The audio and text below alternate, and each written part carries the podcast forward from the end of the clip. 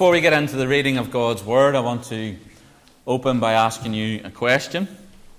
We'll let Pit Stop Alan do his business there, and then we'll think about this. I want to ask you, I want to get you to think about three areas in your life.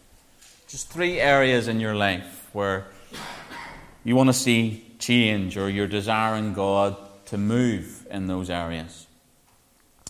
It may be in your own life, it could even be in the lives of others, where you have a desire that you want God to do something.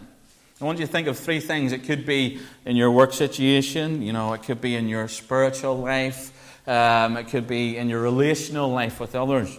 When you think about three things, uh, it could be your marriage, your job, whatever. Think about three things. Now, I want you to picture those three things, and I want you to think about what you're doing in a spiritual sense towards those things. So, the three things that you've thought about that you're desiring God to move, I want you now to think about what you're doing in relation to your own spiritual life before God to bring that to Him or ask Him to move in those areas. When you think about that, well, deeply. Three desires that you have spiritually, not, not, not wants, but deep spiritual needs where your heart aches for certain things and you want God to move in those areas and you're crying upon his name, knowing that he's the God that will hear, and you're asking him to move specifically in that situation, in your life, or maybe in somebody else's life. What is it that you're doing towards that spiritually? And now I want you to just, if you're willing, to name some of those things that you're doing. Give me some things that you're doing in your life towards that. Anybody? Brian? To walk more in the Spirit and to pray more in the Spirit. Pray more, to walk in the Spirit more. What else? What else are you doing in your life? Consistently, consistently put that time away daily. Discipline. Discipline. To put the Lord first and to put that time, Paul. To be in the Word more. To be in the Word of God more. Yeah, we need to worship in spirit and truth. And these are all important things. In seeking the Lord and seeking His face and seeking Him moving. And we've read in the Psalm this morning that, Lord, we, I seek your face. And we do that, and we want God to move in our lives. If we're born again believers, we want the God of all sovereignty, of all power, of all knowledge, of all wisdom to work in our lives, don't we? And we beseech Him on that. And yes, we should get in the Word, and yes, we should desire to walk in the Spirit, and yes, we should pray more. But there's one other thing that I think is completely missing in the Christian's arsenal in this day and age. Let's read from Ezra chapter number 8 this morning, verse 21. Ezra chapter number uh, 8, verse 21. We'll just read verses 21 to 23 this morning. And the Word of God says this Then I proclaimed a fast there at the river of Ahava, that we might afflict ourselves before our God, to seek Him a right way for us, and for our little ones, and for all our substance. For I was ashamed to require of the king a band of soldiers and horsemen to help us against the enemy in the way, because we had spoken unto the king, saying, The hand of our God is upon all them for good that seek him, but his power and his wrath is against all them that forsake him. So we fasted and besought our God for this, and he was entreated of us. Here's what we should be thinking about, I believe, as believers. When we are entreating the Lord and we are engaging the Lord and we're looking to the Lord, we think first, we should think fast. But unfortunately, in today's age, that it's just not there. I mean, even in our own little body there, and the suggestions of what we would do to entreat the Lord for Him to move in our lives, nobody came up with fasting. Was that what you were going to say, Denise? Well, Denise got there in the end. But, you know, the, the things that we, we come straight away to, and, and it's right, we should be in the Word and we should be praying. But this is a weapon of warfare that used in the right way, in the biblical way, is an essential attribute, I think, to the local church body and to the believer in our lives before the Lord. And, and the biblical definition of fasting is, is, is a Christian's, a believer's voluntary abstinence from food for spiritual purposes. And I give it that biblical definition because it is Christian, because fasting for any other purpose has no spiritual reward. Fasting outside of a believer has no spiritual reward. It's just vain practice across the world because there is only one God. Jehovah is his name. So for the Christian, fasting is different to any other religion, any other uh, body of movement, or any other tradition that wants to fast. We know that across the world in Islam there are fasting days, but it's vain. It's folly. Because it's a false God. But for believers, when we fast, we should fast with spiritual purposes, and we can only fast with spiritual purposes as believers. No other person in the world can do that truly, because God doesn't see that. But for us, He does. And it's voluntary, it's not an enforced thing, it's not a regimented and ritualistic thing. Now, we're going to see this morning that when Jesus walked on the earth, that's what it had become within Judaism. It had become ritualistic legalism. And there's no place for that in the body of Christ. Now, there is place for rules and regulations. We function better with boundaries. But legalism is a different thing. It's a different thing.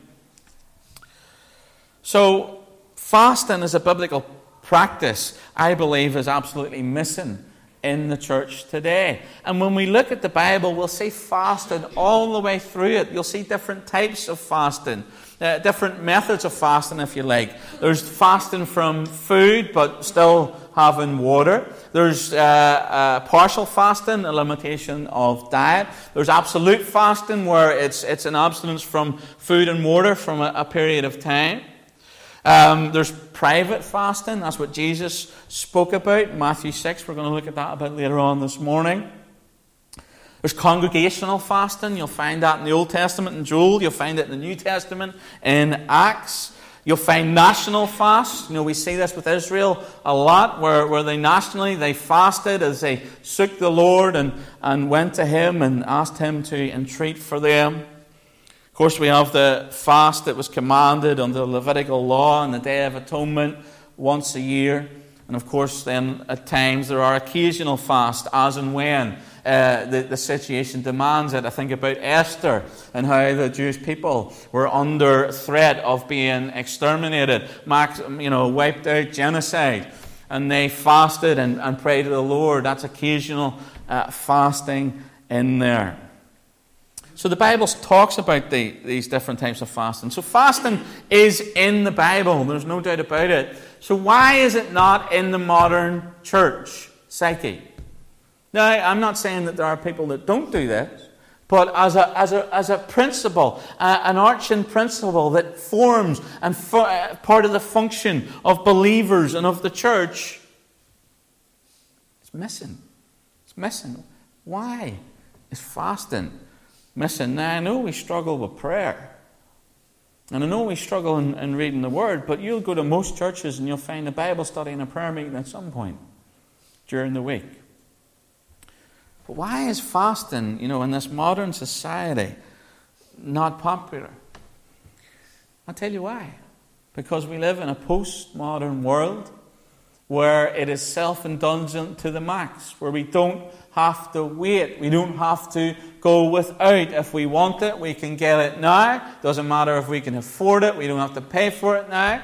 You know, we don't have to wait for things to come out. We can go on our computers, we can log into our TV boxes, and we can get it now. We don't even have to wait for next week's episode of whatever series you're watching on television. You know, you remember the days we had to wait?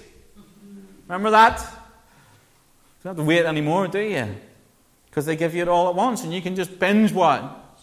It's a self indulgent society. It's a society where we're programmed not to wait. It's a society where we're programmed not to sacrifice. It's a society where we're being programmed, especially in the Western world, to not go without and to expect and demand. So, can I say to you this morning that that's maybe a reason why the practice of fasting is not popular within the modern church? Because few disciplines go so radically against the flesh than the practice of fasting, of going without. So maybe it's not popular because we don't like to go without. Fasting, I think, is absolutely against the mainstream culture when you think of it as a concept. And do you know what? When I read about this, and as I've studied this, and as I've looked about it, and I, I think about those two conflicting worldviews, the biblical worldview and the secular, modernist, postmodern worldview where there's no such thing as absolute truth and, and the community determines truth and you have all this and you know if you want it you can get it whatever it is and you compare it with the concept of fasting going without and sacrificing and they're so against each other that it really has brought me to a place where i absolutely believe we have to get back to this as a priority because it is so against the culture of today that we're being trained to just go along with and follow along. I mean, I honestly, we live in a, a in a, society now that's just full of fear. Something's wrong. If you can't see that as a believer, you are missing the picture. You're missing the picture. You know, this weather, weather stuff, it's going to be hot for a couple of days. Whoop de doo. The world's not going to end. I was looking at a thing yesterday. Last night it was, and it, you know, you should do this. You should go back and look to the weather reports in the 80s. When, you know, I appreciate we're going to have two days that are going to be extremely hot, but 30 degrees is not a thing that has never happened before in this country. You can go back and you can look and look at the weather reports where you've got 30 degrees all down the country. Take it from the 1980s. What's his name? Michael Fish. Is it Michael Fish? Uh, what a clown he was. Anyway, uh, mega fish. But you go back and you look at the weather report, and it just says 30 degrees with a wee, like, sunshine. Yay, happy. You go and look at the weather report and go home and do this. Look on Sky News, and you'll now see these heat maps with extreme red. Danger, danger, fear, fear, 30 degrees, we're all going to die. Panic, panic, panic, panic, panic. Nonsense. And the church has to fight back in this. They have to fight back. Not going out in the streets with placards and saying, down with, down with these false weather reports, but in terms of how we live our lives within the church. And one of the principles that I think we should get back to yes, we should be in the Word. Yes, we should be a praying people. But we should also be a fasting people. I have no doubt about that, church. No doubt about that. Now, Ezra didn't overlook fasting. And what have we said about him? We've said he's a good leader because he knows the way, he shows the way, and he goes the way. And when we get to Ezra here in chapter number 8, he's gathered the people together. If you remember, he's got all his ducks in order. He's got the priests. He's got everything that he needs for this band of, uh, uh, of the remnant that are going to go back into Jerusalem and, and get the work going again and get involved there. And it was an ardu- arduous journey. We, we looked at that, how that it wasn't just simply a, a, a, walk in the park to get from where they were in Babylon all the way down there to uh, Jerusalem, that it was fraught with danger. And Ezra gets them together. He gets them, makes sure as as a, good leader, he has the right people behind him, that they're unified behind him to go forward. And then, before he makes his move, before he starts to make his journey, Ezra gathers them together to fast and seek the Lord. Verse 21 Then I proclaimed a fast there at the river Ahava that we might afflict ourselves before God. Go without. That we might just completely rely on Him, that we might use this fasting time when our stomachs are rumbling to be reminded how great God is and how weak we are and how little we have without Him, and to seek His face and to be reminded that we need Him to seek a right way. That's what Ezra says. For our little ones, that's our dependence. And for all our substance. Before Ezra embarks on this journey, he gathers them together and says, Assembly, body, let's fast and seek the Lord because we need him. We need him.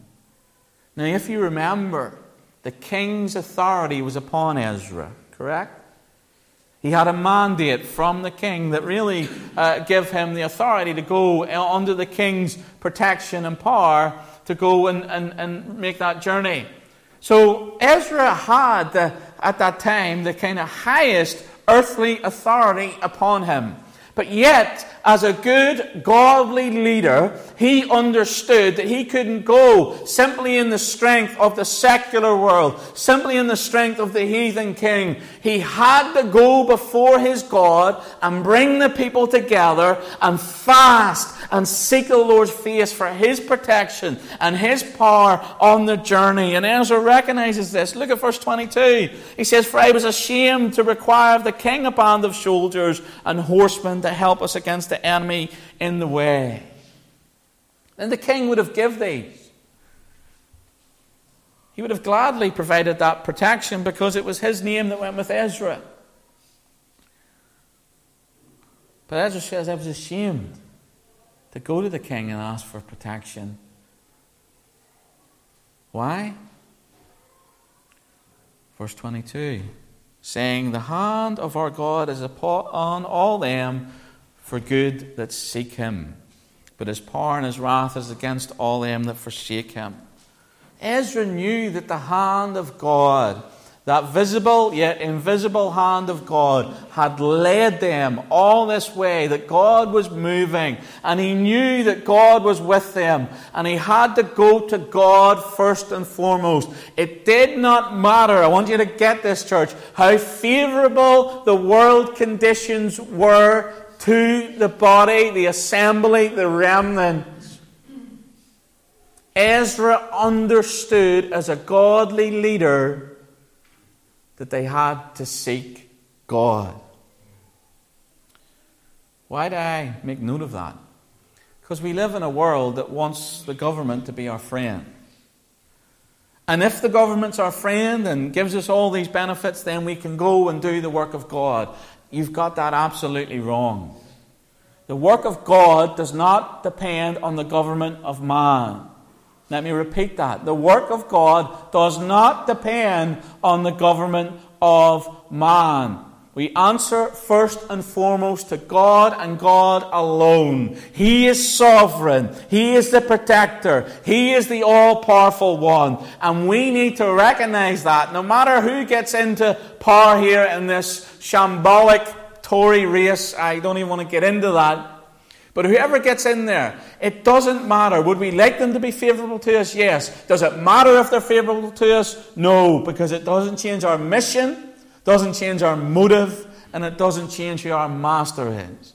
And we have to remember that. And Ezra, the good and godly leader that he was, didn't go in the strength of the king. He knew he had that, but he wanted God's hand upon him.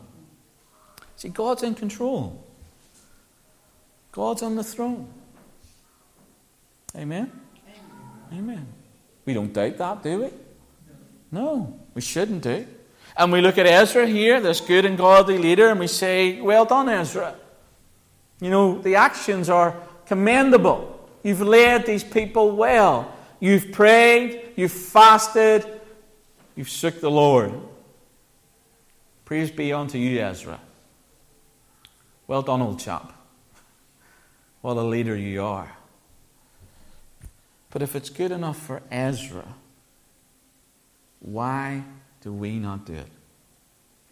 If Ezra thinks first and he thinks fast, why do we not do that? For us, think last, think fast. Oh, there's a special thing happening. Somebody's, you know, on death's door in hospital. Let's have a fasting day. But that comes after the prayer, comes after the, the fellowship gathers around, but it's not first in our minds. And I think the biblical model is that it should be. It should be.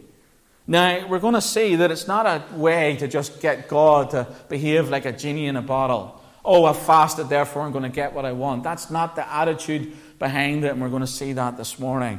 But I do believe we have to get back to this mentality. I believe absolutely the more I see that in, in church and church life, the more I realize that we have to get back to basics. Simple basics. It's good to have programs, it's good to have community fellowship, that's part of the local church. But these simple, fundamental, core attributes of the early church in the Word, in prayer, fasting and fellowshipping, I think we need to be uh, really focusing on in the modern church uh, world. So, I want to think about fasting this morning. Just two thoughts to share with you this morning about fasting. Here's the first thing I want to say. When we come to fasting, we should be fasting with direction. We should be fasting with direction. What I, what I mean by that? I mean, fasting is to be done with a purpose. It's to be done with a purpose. Without a purpose, fasting becomes just a work of the flesh. Fasting becomes a kind of self centered thing. Fasting becomes very quickly a ritualistic thing, and it becomes a, a legalistic thing, and it becomes a traditional thing. And that's not what fasting is meant to be. So let's look at Scripture. And we're going to see when, when people fasted, there was, there was direction, there was purpose when they fasted. And, and the first kind of purpose or direction that we'll, we'll see this morning is that biblical fasting was part of seeking God's direction and protection. We've seen that this morning. We start with Ezra. That's what he was doing, wasn't he? He was seeking God's hand of protection. Let's read verse 21 of Ezra 8 again. Then I proclaimed a fast there at the river of Ahava, that we might afflict ourselves before God, to seek of Him a right way for us, and for our little ones, and for all our substance. So Ezra is, is calling the fast specifically for direction and protection. There's a purpose in it. There's a purpose in it. Secondly, biblical fasting was part of acknowledging sin before God. Uh, turn to Ezra chapter 10, a couple of chapters on.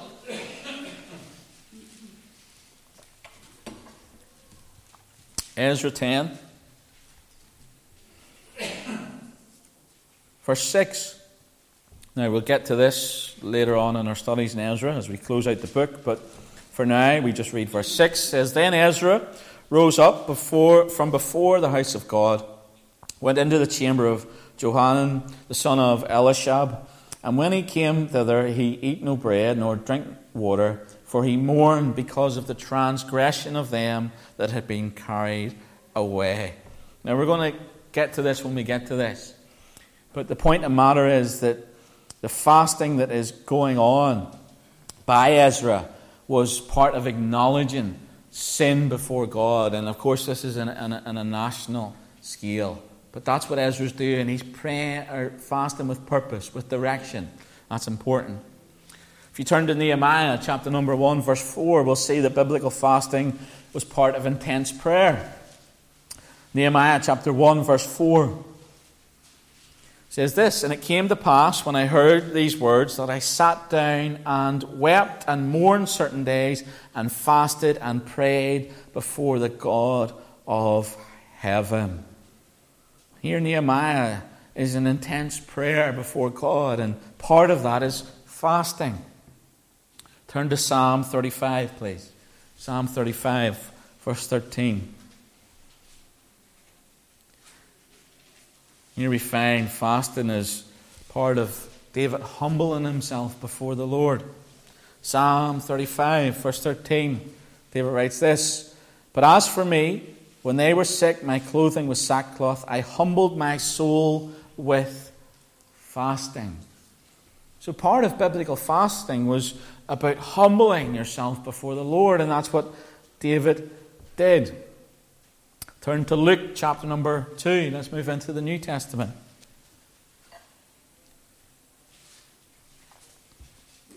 Luke chapter number 2,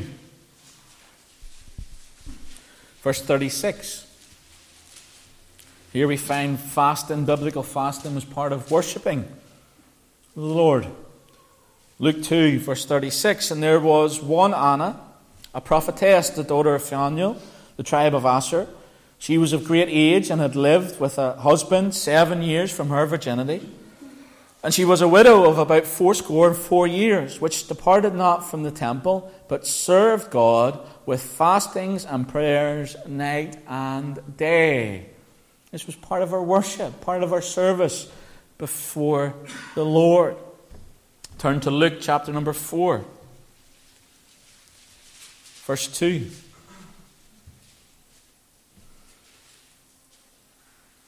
Luke 4, verse 2. Here we see our Master, the Lord Jesus Christ, as he goes into the temptation. To face the same temptation that was faced in the garden by Adam and Eve all those years ago, and we know that he goes into the desert. But Luke 4, verse 2 says, Being 40 days tempted of the devil. And in those days he did eat nothing, and when they were ended, he afterward hungered. So Jesus is there fasting. You know, it's been said about this that part of this was so that he could be at his weakest humanly. And there may be a case for that, I, I, I, don't know. But what I see here when we think about fasting is that fasting is used as preparation for great tests. If there's something coming in your life spiritually that you know is going to be a great test, then a time of fasting is what Jesus did. And of course, he passed that test. Absolutely, he did. Turn to Acts chapter 13. Fasting's part of seeking guidance from the Lord. Acts 13, verse 2 says, As they ministered to the Lord and fasted, the Holy Ghost said, Separate me Barnabas and Saul for the work whereunto I have called them. Acts 13, verse 2 as they ministered to the Lord and fasted, the Holy Ghost said, Separate me, Barnabas and Saul, for the work whereunto I have called them. So, as part of seeking guidance, verse 3, let's read that in Acts 13, as part of sending out missionaries. And when they had fasted and prayed and laid hands on them, they sent them away. So, there's fasting to seek the Lord. When the Lord gives his answer, these missionaries are to be sent out.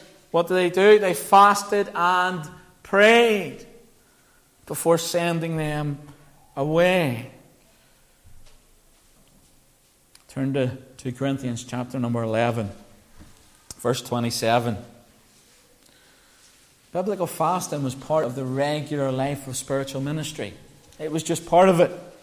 2 Corinthians chapter 11 verse 27 In weariness and painfulness in watchings often in hunger and thirst in fastings often in cold and nakedness here Paul is laying out his woes and his troubles and his trials but notice he says in fastings often this was part of his life so when you look biblically, you will see fasting right throughout Scripture. And there are more, I'm sure, that you could pull out that we don't have the time to look at, but you'll find it in there. And when you look through history, you'll find that God has, has poured out His blessing after times of fasting by the people of God. There's no doubt about that.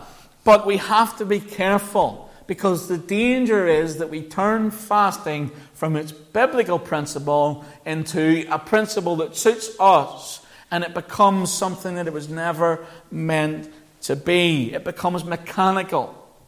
It becomes uh, um, lacking of substance. That it's the outward and not about the inward. That it's not an outpouring of our heart's anguish before God that it's just something that we do to try and get God to do something. And it should never, ever be that. It should be part of our anguish to seek God, to see His face, to see His hand move.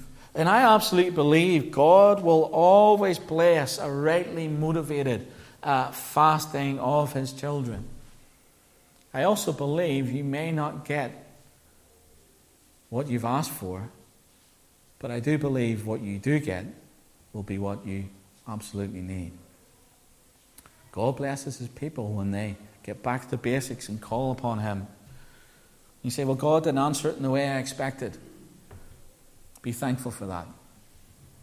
Because if God had answered in the way you expected, it wouldn't have been the right thing, it'd have been the wrong thing.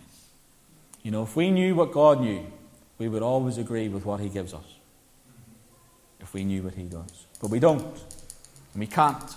And we shouldn't.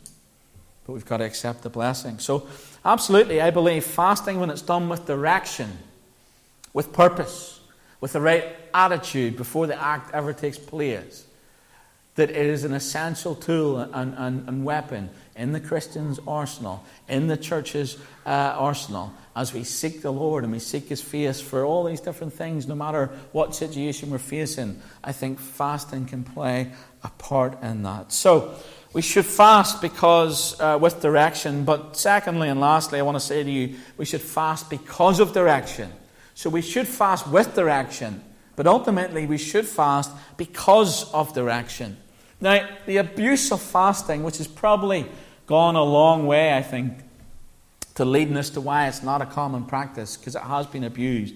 But remember, when Jesus came and he walked the earth, that's what he found. He found the practice of fasting being abused. That's why he speaks about it in the Sermon on the Mount. Let's go there. Matthew chapter number 6, please.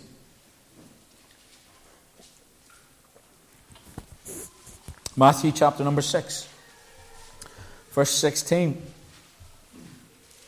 Here, Jesus is teaching on fasting, and he's teaching to fast with a right heart. Matthew 16, verse 16 says this Moreover, when ye fast, now that's important. When?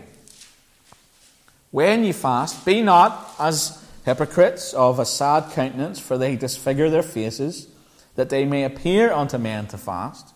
Verily or truly I say unto you, they have their reward. But thou, or you, when you fast, anoint your head and wash your face, that they appear not unto men to fast, but unto my Father which is in secret, and thy Father which is in secret shall reward thee openly. So notice when Jesus is teaching, he's teaching fasting from a correct biblical principle. He's teaching fasting from the heart. But he doesn't say don't fast. He says when you fast, do it this way. When you fast, examine your heart that you're doing it because you want God to see it and not man. Let's turn to Mark chapter number 2, and Jesus deals with a question about fasting here. Mark chapter number 2.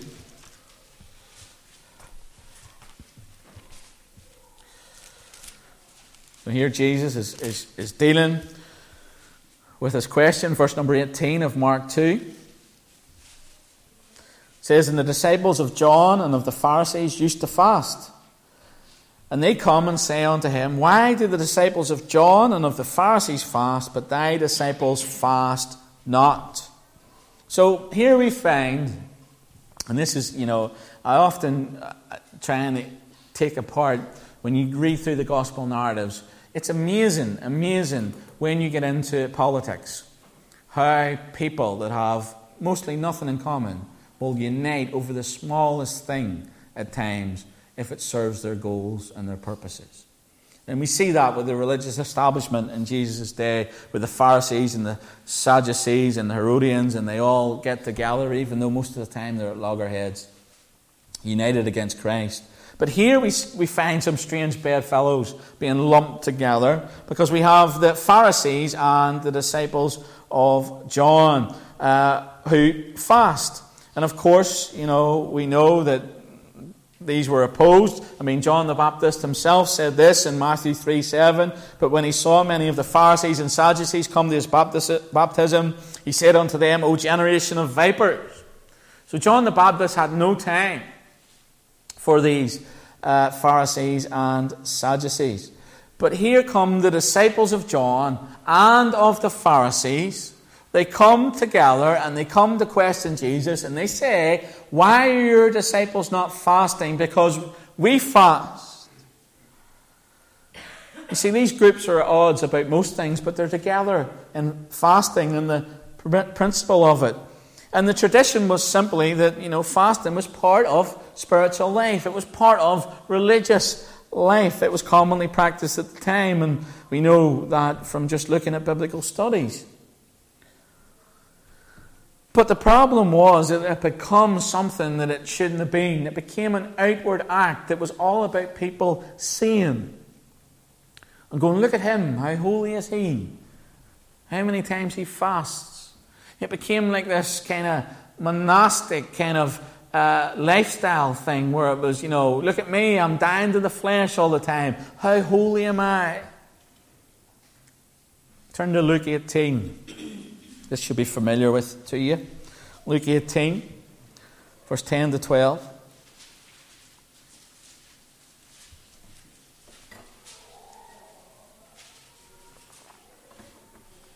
Luke 18, verse 10 says, Two men went up to the temple to pray, the one a Pharisee, the other a publican. The Pharisee stood and prayed thus with himself God, I thank thee that I am not as other men are. You, you read that and you go, What a clown. What a hypocrite. I tell you what, I don't know how many times I've thought that. I'm sure you've thought it too. When you've looked at the way other people behave and you go, I think I'm not one of them, Lord. But tell you what, I'm the worst sinner that I know. I know my heart. I know my heart. Paul says, Such were some of you, but we're saved by grace. But here, this Pharisee stands up, puffed up, thinking he's reached some holy hill, thinking he's something special. And there are believers that walk amongst us today that are so like this. But we're all under grace, sinners saved by grace. And the more I get to know my Lord and my Savior, the more I see about myself, the more I see His glory, the more I see my sin. And all I say is, Thank you, Lord, for saving me. But here, this puffed up, self righteous Pharisee says, I fast, verse 12, twice in the week and give tithes of all that I possess. I'm a holy man. I do the ritual. I do the tradition. I go do all these things, and everybody can see me. Everybody knows me. I'm a holy man. And we know that Jesus deals with that and is, is corrects that. But this is the common practice, this is the tradition. And so, what happens in a society where it's normal for people to fast because if you're a fasting person, it shows you're a holy person and you want the world to see that. So, again, it's warped thinking. And, and the disciples of John, the disciples of the Pharisees, they come along and they say to Jesus, Why are your disciples not fasting? Why are they not doing the traditional thing? Why are they not showing how holy they are? How does Jesus respond? Verse 19, Mark 2. It says, And Jesus said unto them, Can the children of the bride chamber fast while the bridegroom is with them? As long as they have the bridegroom with them, they cannot fast. Here Jesus goes to his, his illustration that he uses a lot of the Jewish wedding. He says, With the bridegroom's there, why should they fast? Verse 20 But the days will come when the bridegroom shall be taken away from them, and they shall fast in those days. So here Jesus says, The reason my disciples aren't fasting is because I'm here with them.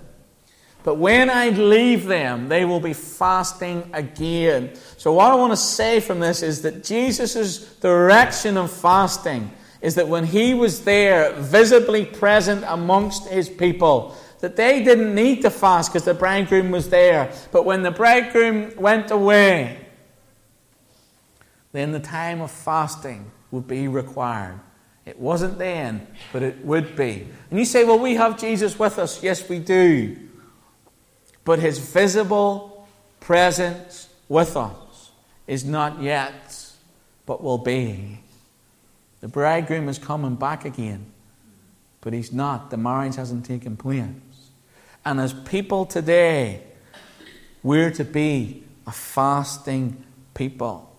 And we're to be fasting like Jesus lays down from the heart, devotionally, lovingly, sacrificially, because we've been given direction to fast by the Lord Himself. So we're to fast with direction. There has to be a purpose in it. And let me ask you, what's your purpose? What do you want to see God do in your lives? I asked that at the start. Where's fasting in that? Where is it? If it's not there, I believe it absolutely should be there. But there has to be a purpose in it. We're to fast with direction, and we're to fast because of direction. It's biblical, it's powerful, it's needed as we seek the Lord. Fasting is, is, is a matter of exchanging one form of hunger for another physical hunger for spiritual hunger. My question this morning is Do you have a spiritual hunger to see God in your life? Do you have it or is it missing?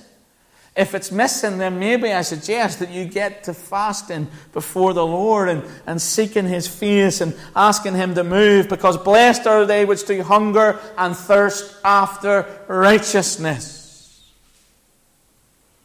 Fasting is for today. Fasting is for us. Fasting is for you. So, those three things this morning that I asked you to think about, let me leave you with a thought. Think first, think fast. Let's be a praying people. Let's be a worshipful people. Let's be a fellowship in people. Let's be people of the book. But also, church, let's be a fasting people and seek the Lord that He would move in our lives, in the church's life, in this land's life. Once again, let's pray.